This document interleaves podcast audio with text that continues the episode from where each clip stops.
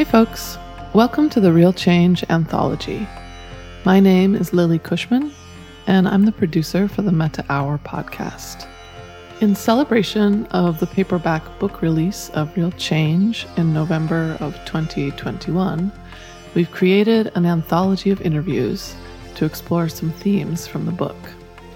These interviews originally aired in 2020 with Sharon speaking to various folks about the intersection of mindfulness, loving kindness practice, and social action.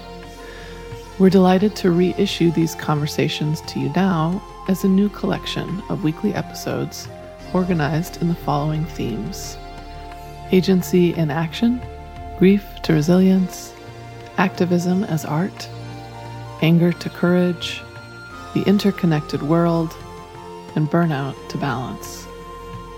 For episode two of the anthology, we're exploring the theme Grief to Resilience.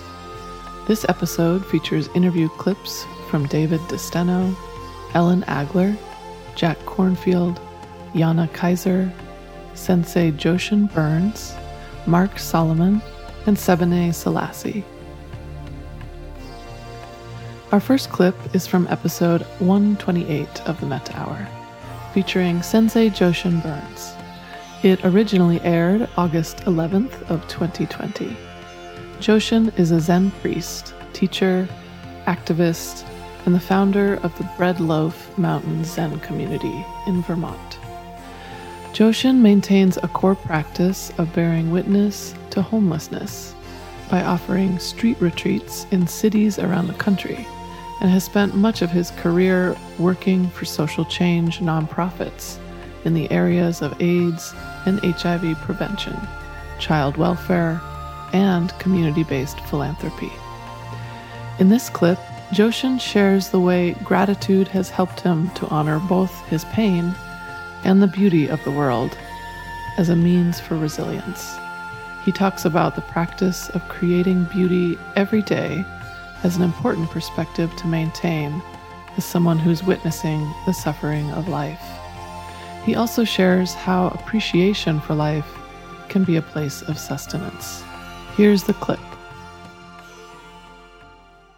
Yeah, I have a story in my book, or there's a chapter um, called something like Sometimes Just Eat the Banana, which is about an activist friend of mine who uh, could not allow himself to enjoy anything, including bananas, which he really wanted one of because that can be an issue too, you know, right. as that kind of pathological altruism extends, then the denial of joy becomes a thing.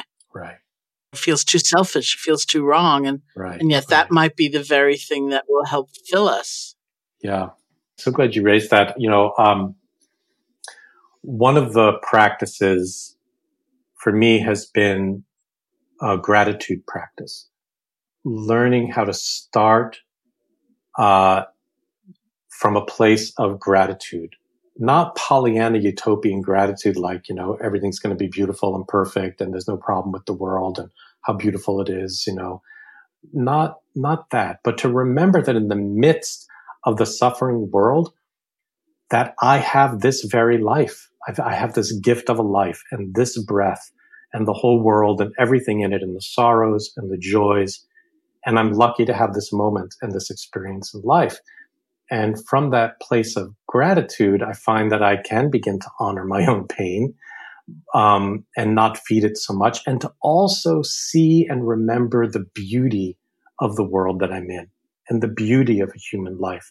When I have students, when I formalize a, a student teacher relationship, which we do in Zen, we make I make ask them for a number of commitments. One of the commitment I always ask for of my students is that they have a regular practice of making beauty, of doing something creative. Because it's really easy to forget that we have this capacity to actually enjoy our, our, our lives, our senses. You know, sight, sound, smell, taste, touch, and mind are great gifts and they allow us to appreciate the beauty of things. And I think that's a really important uh, perspective to maintain if you're going to spend a lot of your time in the hell realms, you know, if if if you're going to be focusing on the cracks of society and where things where there's a lot of suffering to remember that there's there's beauty in this world and even even in a suffering life there's beauty. And part of that i think openness to joy uh, for many people comes from a sense of community as complicated as communities can be because relationships can be very complicated but uh, there's something about that affirmation that well, that person's kind of afraid too going out into the street, or that person uh, reminded me that um, you know there's worth in this in this uh, homeless person or mentally ill person, yeah. not through giving me a lecture, but by telling me that story about their experience. So look what it meant for them. Yeah. Yeah yeah, sometimes we get so busy like fixing the world, we forget to actually see it and appreciate it, you know. Um, yeah. I remember once sitting in a soup kitchen with somebody and, uh, and I just stopped and sat and ate a meal with him. And in the context of this meal, you know, he was really, I, I didn't really understand what he was saying or, or talking about. To me, it wasn't making a whole bunch of sense. You know, I, I couldn't quite track his his process or how he was thinking, his train of thought. And instead of like working really hard on it, I remember just stopping and listening to him, like almost as if I was listening to music. Like if it's the first time you're listening to a piece of music, you don't know where it's going. Kind of doesn't make sense, you know? And I began to appreciate just his voice and the moments when he found humor in what he was saying and laughed.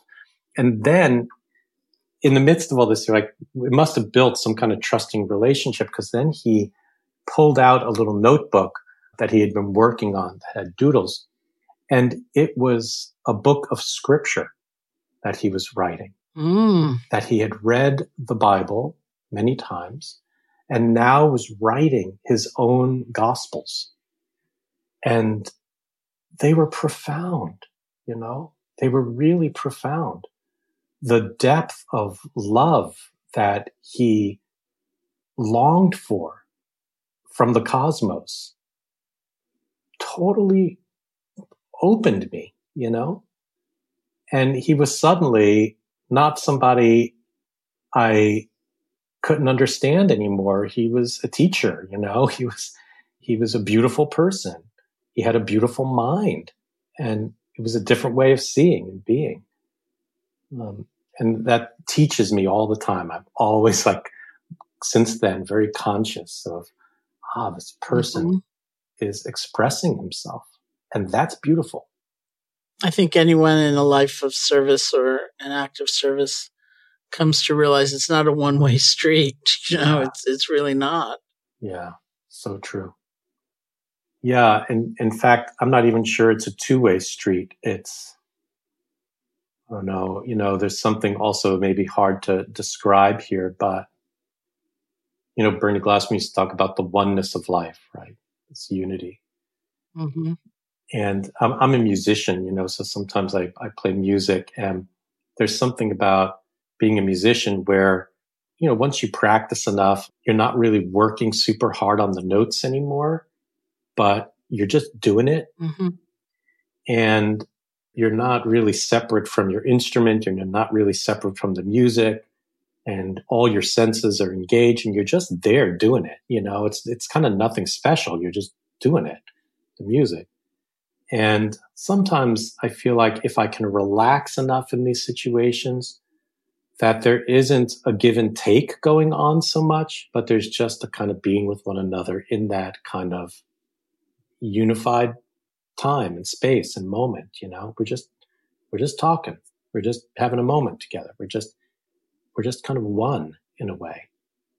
And there isn't a lot of self-consciousness there. There's not a lot of like observer looking in on it there's just the experience and the joy of this encounter and i find you know there's something just real and human and basic about that it's it's not extraordinary or it's it's just everyday, ordinary life without all the added stuff.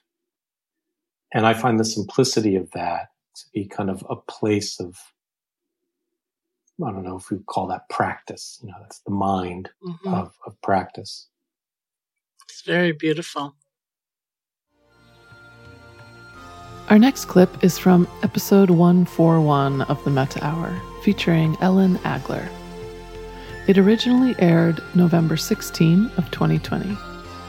Ellen serves as the CEO of the End Fund, a private philanthropic initiative working to see an end to the suffering caused by five neglected tropical diseases affecting 1.7 billion of the world's most impoverished people, including more than 1 billion children. The End Fund actively supports programs with dozens of partners in more than 25 countries, focusing on sub Saharan Africa. In her book, Under the Big Tree, was released in January of 2019. In this clip, Ellen and Sharon talk about some important ingredients in their own resilience, like the role models that inspire them to keep going when they feel discouraged, and the importance of impractical joy in daily life. Here's the clip. When I think of resilience, um, I know that for me, it in part has meant having a deepening relationship to joy. And in this particular conversation, I started thinking about inspiration you know, having a model, having a mentor, having a, a picture in our minds of someone or a group that um, lift us when we think about them, I think is a part of resilience. If you feel like you're just struggling and it may seem endless and, and there's not a lot of joy, it's just that much harder. Mm-hmm. So true. Who are those people for you? Well, for me, it would certainly be like my teacher, Dipa Ma.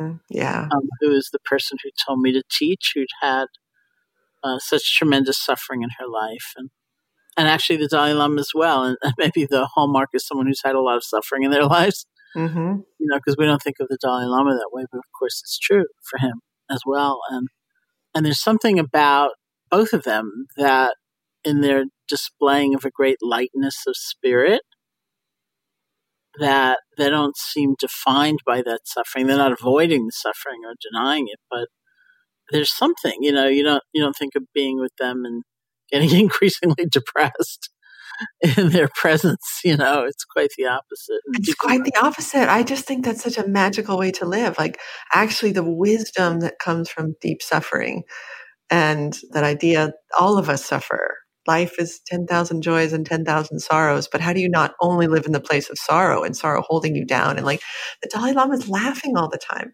Oh, I didn't know actually about Dipa Ma until I met you, Sharon, and I read that mm-hmm. short book about her that's so inspiring. What an incredible yeah. woman. I mean, I think that way when I think about you. I just feel like my heart is light.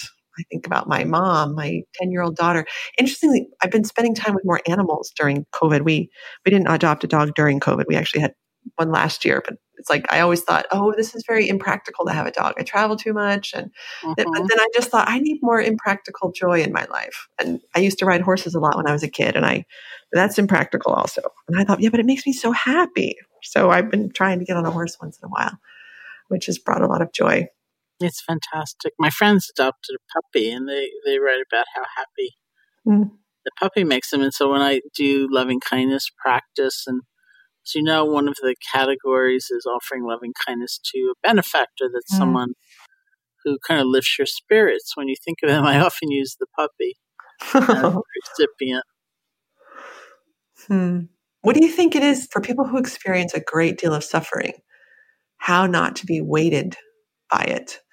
I mean, it feels like there is so much suffering going on in the world, and this particular time, and with COVID and the recession and politics and and it's hard for even those of us who have a deep practice not to sometimes just feel kind of overwhelmed by it but that that vision of like holding that in an expansive way not attaching to it and knowing that it will also change and this moment will become a different moment and how to still spark joy i think that's that really is so much of what your work and your books are about and i feel like have given me personally so many helpful tools that was beautifully said, and thank you. For, for that. And I think, you know, some of it in the practical level is boundaries. Mm.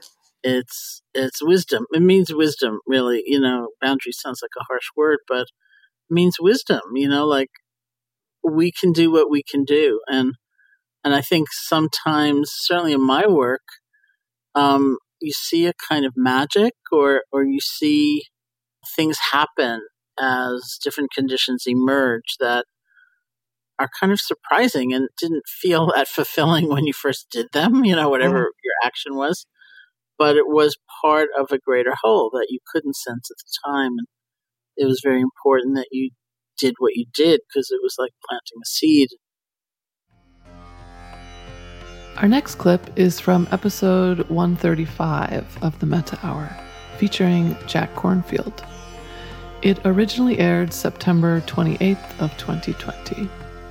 Jack trained as a Buddhist monk in the monasteries of Thailand, India, and Burma.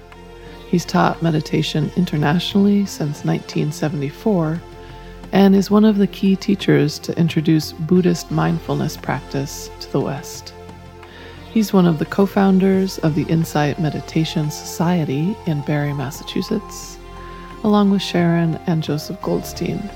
He's also the co founder of the Spirit Rock Center in Woodacre, California. Jack's books have been translated into 20 languages and sold more than a million copies. In this next clip, Jack speaks with Sharon about seeing the path of activism as a path of the warrior, how to navigate rough seas, and how we can all use rituals to support ourselves, being witnesses to the suffering in the world. Here's the clip. I have this passage that I've been reading recently by Margaret Wheatley, who's a systems mm-hmm. thinker and an activist that I'd love to read. Yeah, please. Because it has some elements of what we're talking about. She writes warriors for the human spirit. So she's using that warrior metaphor, which maybe at this time is needed in some way, are awake human beings who have chosen not to flee. They abide. So that's the first thing that we say. All right, you know, these are rough seas. We are going to stay on and stay steady. They serve as beacons of an ancient story that tells of the goodness, the renewal, the generosity, and the creativity of humanity. You can identify them by their cheerfulness. You will know them by their compassion. When asked how they do it, they will tell you about discipline, dedication, and the necessity of community. And there's so much in there. I gave a whole talk on it recently the necessity of community, the, the kind of dedication, but also about cheerfulness in mm. some way. You know, people start to feel bad. Well, oh my God, I have safety, I have sanctuary, I have privilege, and all these people who don't. And what do I do? I feel guilty. I feel ashamed that, you know, I have more money or I have access or I this or that. And I think of it differently. I like to say, you've been given an assignment. You've been given this privilege. You know, you didn't earn it necessarily.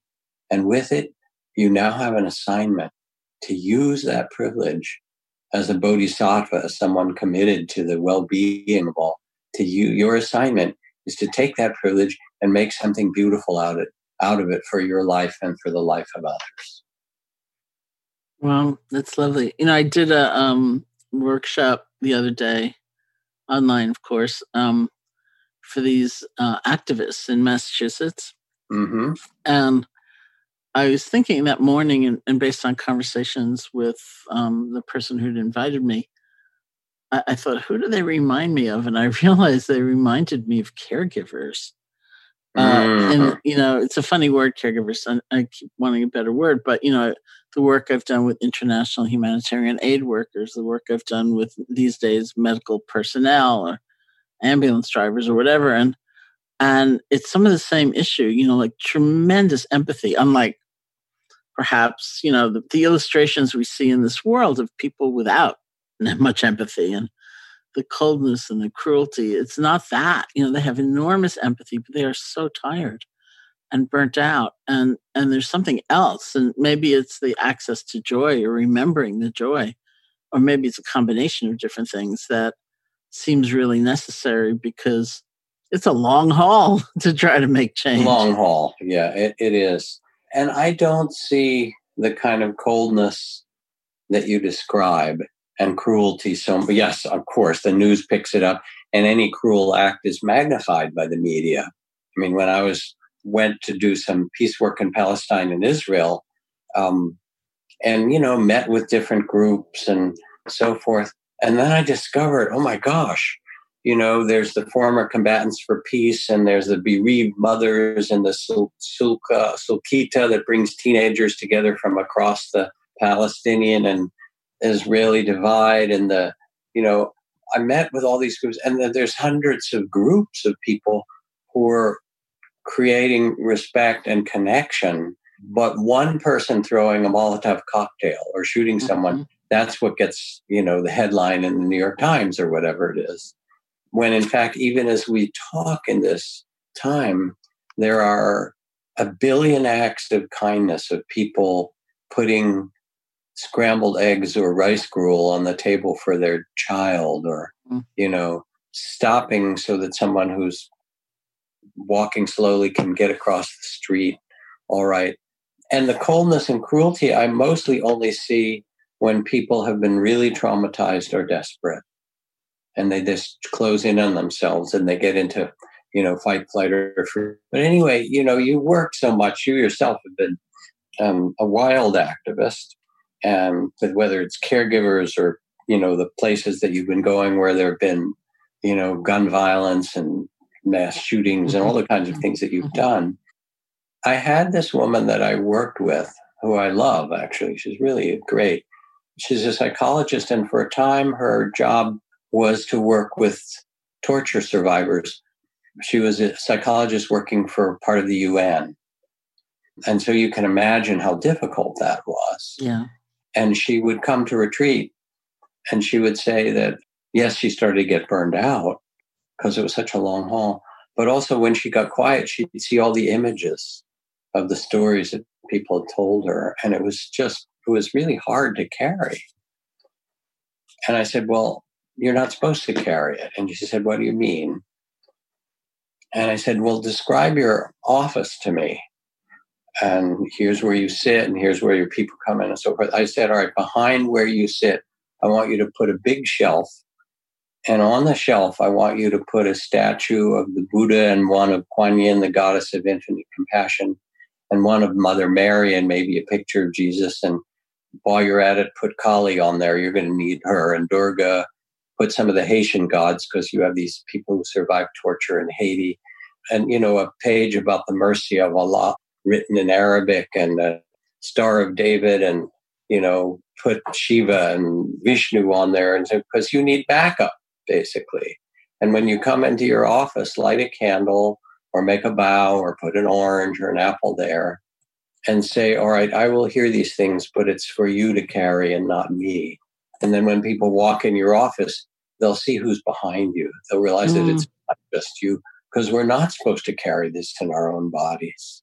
And so when I talk about working with burnout, again, to activists and groups, there are the beautiful practices that I'm sure you teach of grounding yourself into the earth with roots or sweeping through the body and releasing the tension back to be held by Mother Earth or making an altar of whatever you believe in. If you're a scientist and you want to put Marie Curie and you know, or you want to put Clara Barton on there, started the Red Cross and so forth, and each day before you start or between your sessions or your responses, you go and you wash your hands and face and make a kind of cleansing and say, I offer this up to be held by whoever you value.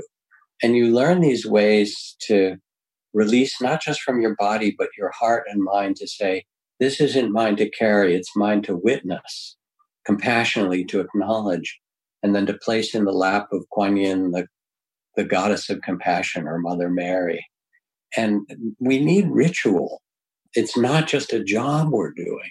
You know, if you're a first responder, it's not just a job. You're actually, you are in some odd way or some powerful way, you're also a shaman. You're a healer. You're someone who's got the medicine in your fashion and you're tending the world. And therefore, you need the rituals that help you hold this not as an individual, because it's not meant to be held that way, but to be someone like the midwife who tends the birth of things. And sometimes births are messy and dangerous, and even, you know, sometimes people will die in birth. But you become instead that space that can hold it and allow the mystery to hold this. Because as the Ojibwe say, sometimes I go about pitying myself when all the while I'm being carried by great winds across the sky. And we don't know what's going to happen now. We can do our part and tend the wounded and feed the hungry and tend our own hearts. It's not given to us to control the outcome, but we do get to choose the seeds that we water, and we do get to focus on the value and the rightness and the truth of what we do moment to moment. And that is an enormous gift. That is what we're given. It's beautiful. Thank you. Our next clip is from episode 129 of the Metta Hour, featuring Sebene Selassie. It originally aired August 17th of 2020. Sebene has been teaching meditation workshops, courses, and retreats for over a decade, and her first book, You Belong, was released in August of 2020 by Harper One. Sebene has studied Buddhism for over 30 years and received a BA from McGill University in Religious and Women's Studies and an MA from the New School, where she focused on cultural studies and race. Sebene has served on the boards of the New York Insight Meditation Center, the Barre Center for Buddhist Studies, and the Sacred Mountain Sangha. In this clip, Sebene talks about the role that belonging plays in how engaged we are in the world and how our intentions can help us find balance and resilience. Here's the clip. I think that one of the most corrosive feelings any of us can have is a sense of helplessness, hopelessness. And I think there is an interesting connection between our sense of belonging in a group and a sense of agency or ability to affect change. Um, and do you find in your experience that belonging is kind of a prerequisite for community engagement or activism? Yes. I you know, I think it's a prerequisite for any kind of social engagement and harmony really because if we are coming from a sense or an idea of separation then we're in delusion we're not mm-hmm. seeing the truth of reality and i have this saying that i say a couple of times throughout the book that although we're not one we're not separate and although we're not separate we're not the same.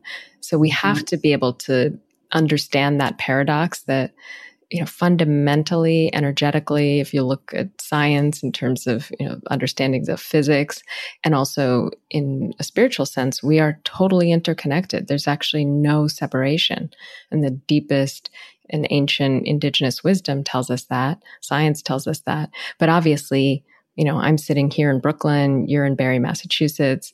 We we have separate relative realities too. And to lean too much into one or the other really causes that sense of of dissonance and shakiness in our belonging. Because we can cling to the harmony of oh but we're all one and I don't see race and we're all interconnected or we can cling to the divisions and the challenges which you know anyone who's done any amount of community or group work especially in a multicultural context knows that it's messy at best. Mm-hmm. so to really not lose sight of either side of that we are interconnected we're not separate and we have these challenges of of our differences in in life. Well speaking of hopelessness i was interviewed a few weeks ago for, uh, by the New York Times about doom scrolling, which oh, I'd never even heard the term before. And I thought, what is that? You know? And I decided that's my favorite word. So, of course, what it means is just like say, scrolling through Twitter, or scrolling through social media, looking for one bad story after another. And it was one of our teaching colleagues, yours and mine, that actually recommended to the journalists that they interview me. And and I had a lot to say because I happen to do it sometimes. And then when I looked at the article, I was in it and she was not, the colleague. So I thought, oh, I wonder why she recommended me. I wonder if she knows I do it. And she actually doesn't. So she had nothing to say. But there's so many ways we use our attention that can just undo us, you know, and there's a certain amount of choice involved in how we're spending our time, how we're spending our lives, how we're extending our energy. And so, first, I was going to ask you, do you doom scroll the way I do sometimes? Oh my God, I've never heard that phrase. I know that, so, term. It's, so phrase. good. Yeah.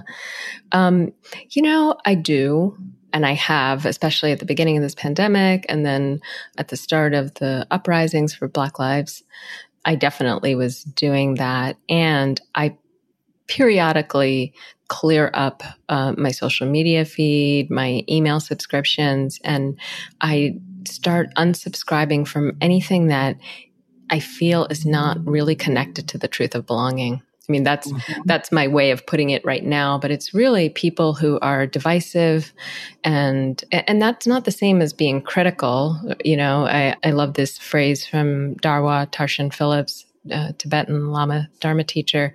He said, "You can take a stand without taking a side." Mm. Mm-hmm. So I really use that as kind of my measure to understand: Do I really want to keep taking this in from this person or this piece of media. So I, I do that really regularly. I also mute people. mm-hmm. So if someone is a, a doom poster, you know, someone who just constantly posts, uh, and it's not even that they're negative, but they, maybe they have a sense of wanting to educate or get information out there, but they're not even aware that all that they're putting out there is harsh, is negative, is upsetting, is overwhelming. In the name of sort of keeping people engaged, there's a way in which there's no uplift. And of course, the news, I mean, the news should really be called the bad news because it's not all the news. Mm-hmm. it's it's sensational news and news that will grasp our attention, which is, you know, either celebrity junk or usually disaster.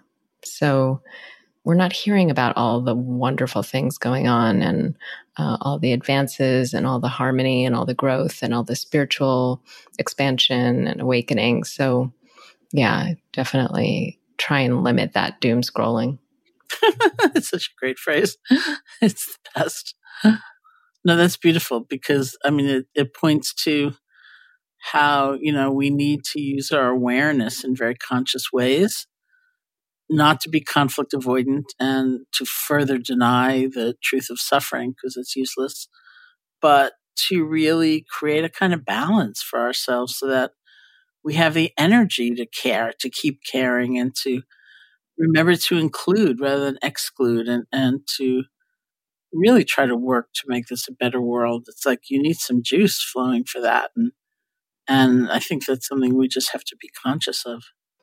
Yeah, and it's up to each of us to see kind of where which pole we we tend towards and if there's aversion there, you know, or grasping, you know, if we want to always be in the harmonies, we're like I'm only going to listen to good news. I, you know, good vibes only, kind of a, a blatant like numbing or ignoring or shutting off of what's true of our reality too, which is suffering and injustice and oppression.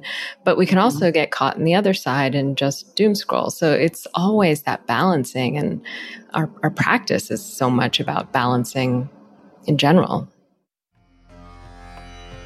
This next clip is from episode 132 of the Metta Hour, featuring Marc Solomon. It originally aired September 21st of 2020. Marc is a nationally recognized political strategist and campaign leader with 25 years of experience in strategy, campaign management, policy development, and execution, messaging, and communications leadership, as well as field mobilization. Marc has a deep track record of assembling winning bipartisan campaigns on the most challenging issues. He was one of the key architects of the marriage equality movement and has applied lessons from it to help secure impactful criminal justice reforms, pass laws enacting automatic voter registration, advance pro immigration policies, and build bipartisan support for ending partisan gerrymandering. In this clip, Marc shares his own process of navigating both the wins and losses of his long term involvement in the Marriage Equality Act. He shares his tips for finding ongoing motivation and a sense of forward progress, even during the most difficult defeats along the way. Here's the clip. So, across your career, you've faced many losses in your work. And I know that Proposition 8 prompted you to relocate from Massachusetts uh, to California, even. So, how does one recover from those kinds of setbacks? Like, where do you look for resilience?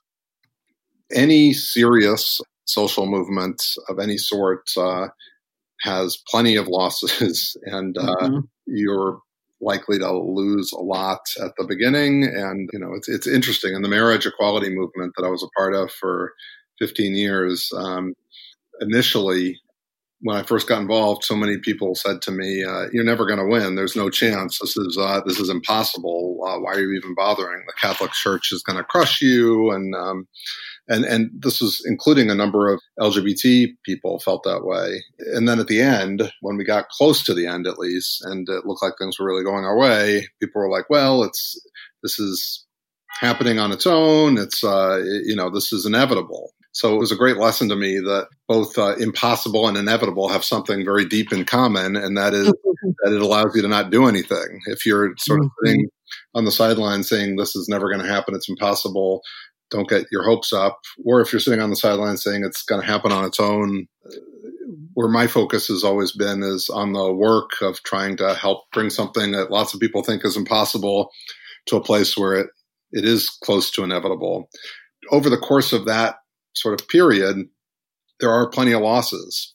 For me, on the issue of marriage equality, I was always so inspired by my own feeling, my own quest of wanting to have the opportunity to get married and going through my you know late 20s early 30s where a number of my friends uh, straight friends got married and i was fortunate to be in their weddings and be a groomsman or a best man and having this sort of mixed feeling of, of just so happy for them and uh, but also feeling that this was something that wasn't available to myself and that my own love was not um, appreciated and then as i sort of entered into this movement what I was just inspired by the notion of kids, young LGBT people who could have a different vision of their life. Um, and also was inspired by older couples, couples who had been together for 40, 50 plus years, who had lived through so much of, uh,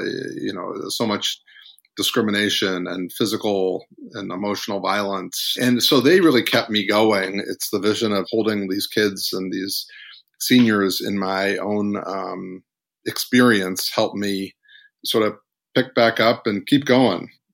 It wasn't always easy um, at all. Prop 8, which you mentioned, was a really especially tough one. I will never forget being in the Proposition 8 headquarters in November of 2008. And it was like the world around us was rejoicing because Obama had been mm-hmm. elected president, and yet the people of California, perceived as one of the most progressive places in the country, uh, voted to take away gay people's ability to marry and felt like we were really, you know, really second class citizens at that uh, point.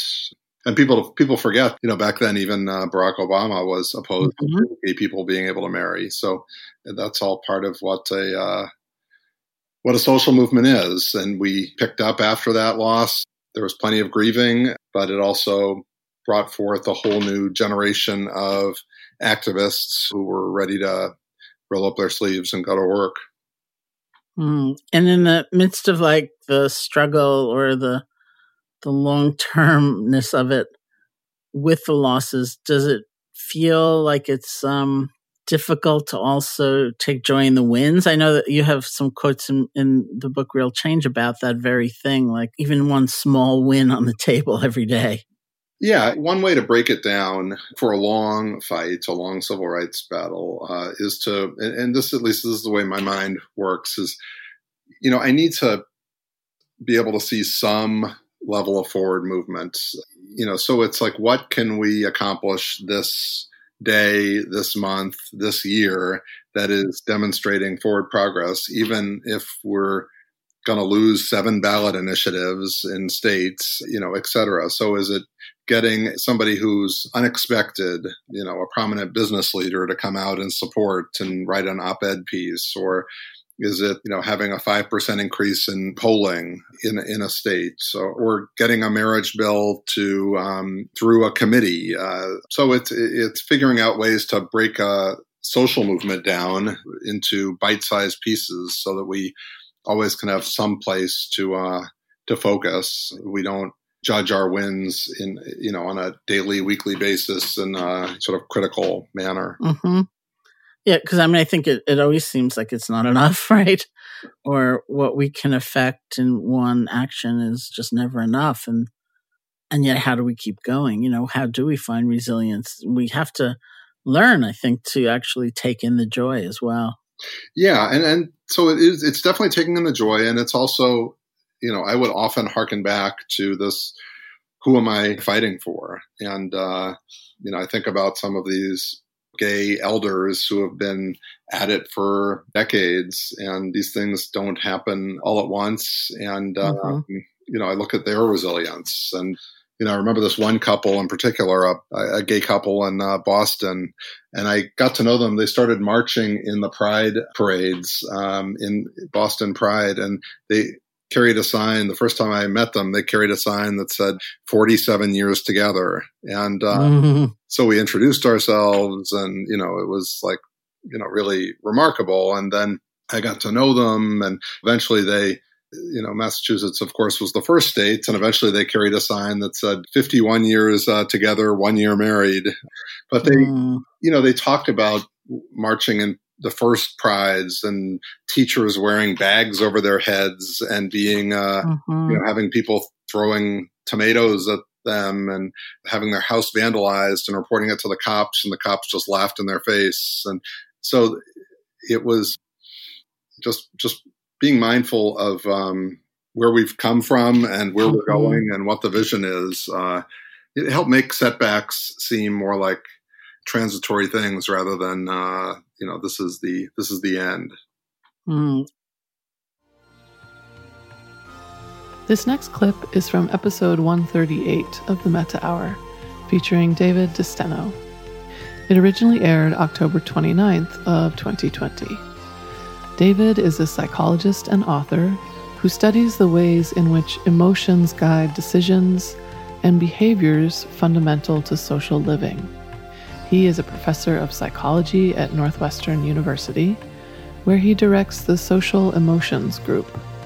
At the broadest level, his work examines the mechanisms of the mind that shape both vice and virtue, studying hypocrisy and compassion, pride and punishment, cheating and trust. His work continually reveals that human moral behavior is much more variable than most would predict. In this clip, David speaks to Sharon about perseverance, what informs the grit we have to face difficulty over time, and how the things we care the most about and have the most gratitude for ultimately serve as the best source of resilience. Here's the clip. So, in one of your books, Emotional Success, you focus on perseverance, and that's mm-hmm been a really interesting topic that's come up as I've talked to different activists or people just trying to make a difference in their communities and their families in the world.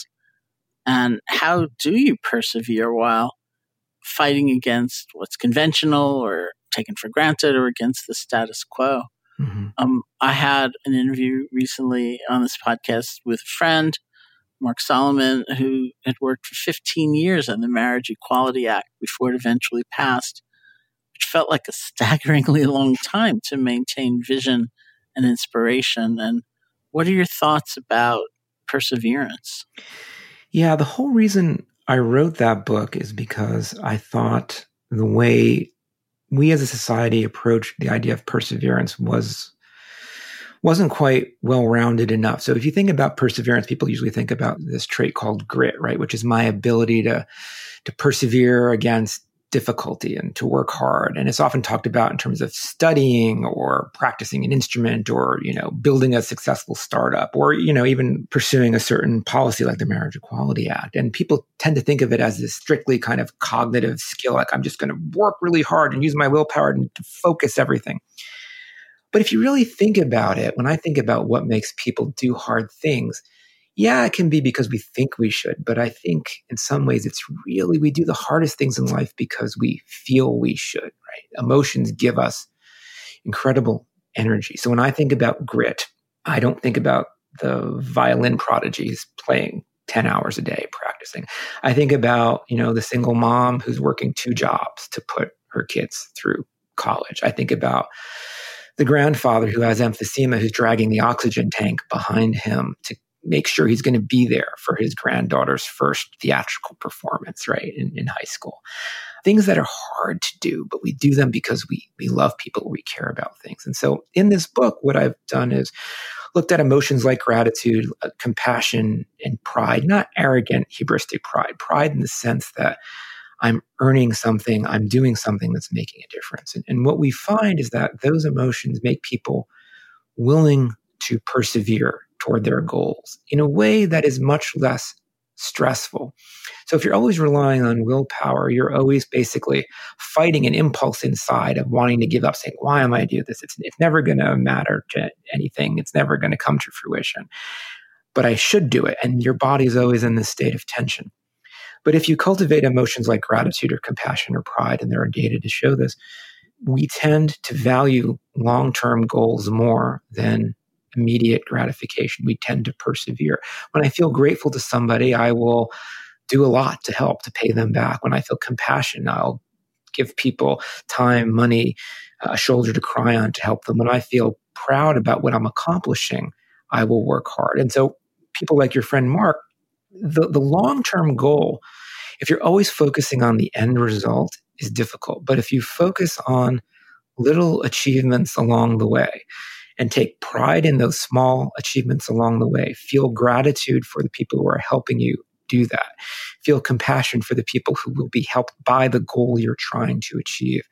Those emotions will alter your brain's assessment of how valuable that end goal is and will kind of buttress you in the stress response that you're getting and trying to, to persevere toward those ends. And so my argument is, yeah, you know, you can approach your goals and perseverance by willpower. But if you cultivate these emotional traits, they will give you more resilience along the way. They'll be healing to your body as opposed to stressful to your body along the way to achieve those goals. Our final clip is from episode 129 of the Metta Hour, featuring Jana Kiser. It originally aired October 26th of 2020. Jana is a social entrepreneur and Harvard-trained educator. She has more than 20 years experience partnering with youth, adults, and communities in the pursuit of equity, justice, and peace. Jana is the founder of Global Learning, an international nonprofit organization dedicated to education for peace and justice. She's also the founder of Bahaku Boricua in collaboration with the Holistic Life Foundation. This organization brought together an international teaching team, which included Sharon, to support community healing in the aftermath of Hurricane Maria in Puerto Rico. In this clip, Jana talks about the importance of joy for our ongoing capacity to sustain social engagement and the steps to fully integrate joy into our minds and bodies. Here's the clip.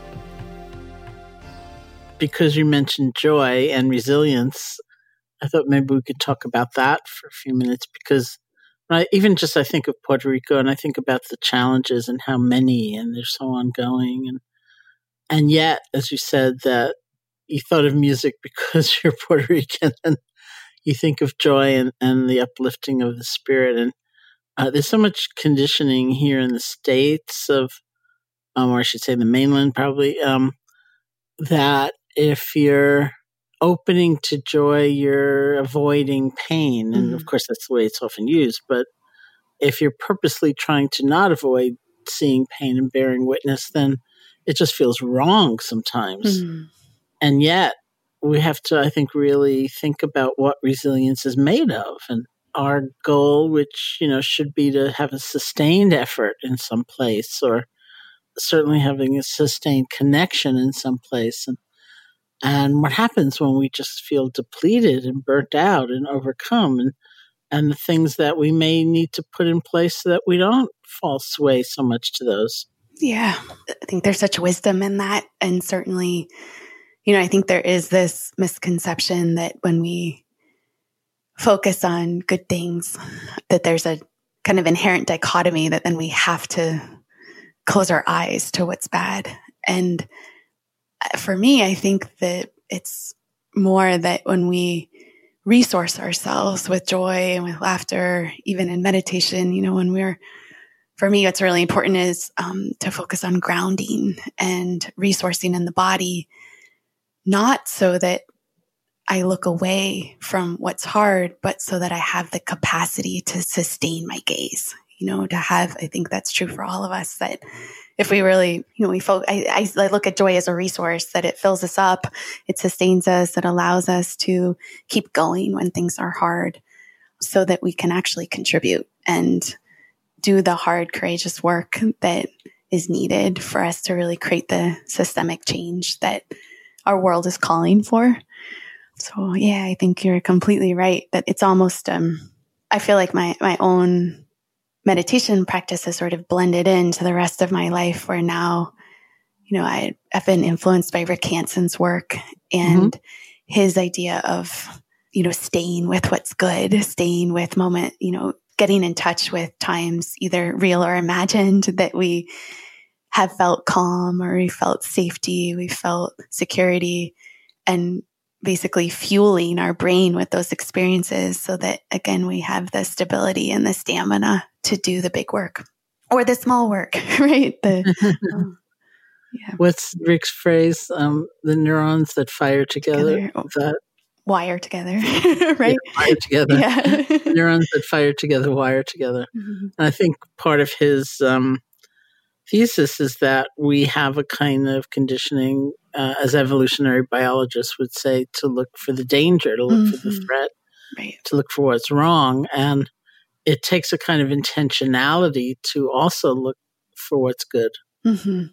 Mm-hmm. And not, not like force or coercion, but real intentionality, and that we need to do that because I think in psychological terms it's called savoring, you know. Mm-hmm. He said if, if you just have like a a good experience, um, a pleasant experience, it's going to kind of pass by.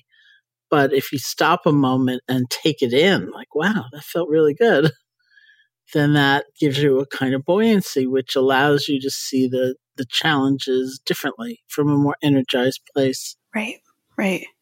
And it, it does so much for our bodies too, right? Of enabling our nervous systems to calm down so that then we get out of that chronic flight, fight, freeze state. And, you know, I think about it in the context of COVID that as we're, you know, in these situations of chronic stress and our cortisol levels are high, it is so powerful to focus on even on these bodily sensations of goodness and safety and solidity that then can lower those cortisol levels and help our immune systems work, right? Or, mm-hmm. you know, as Rick also says of that our brains are like Teflon for the good things and Velcro for the bad. And that, that point that you're making of that, you know, we're wired for it. And I, I feel like that really resonates in, for me for sure. And also like in the Puerto Rican workshops that we did, we talked about that a little bit and then did rather simple bodily kind of grounding exercises of Leslie Booker was our kind of resident leader of the mindful movement portion. And um, Booker has so many really powerful, simple um, moves of, you know, just scanning your physical space with your eyes open and breathing at the same time. And it's remarkable that even just a moment or two of that can be transformative to how we feel.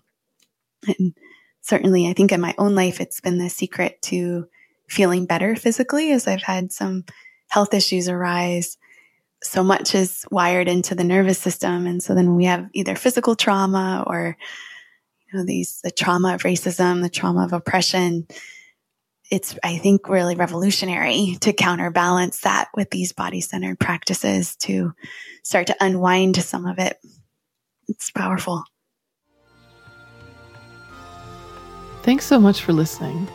The paperback edition of Real Change is available on November 30th, but you can pre order a copy today. If you'd like to continue your exploration of the book, Sharon is hosting an eight day Real Change Challenge online from December 6 to 13, 2021. This in depth program features a daily lesson, meditation, call to action, and more. Register now at SharonSalzberg.com. This has been the Metta Hour podcast from the Be Here Now Network. May you be safe, may you be happy, may you be healthy, and may you live with ease.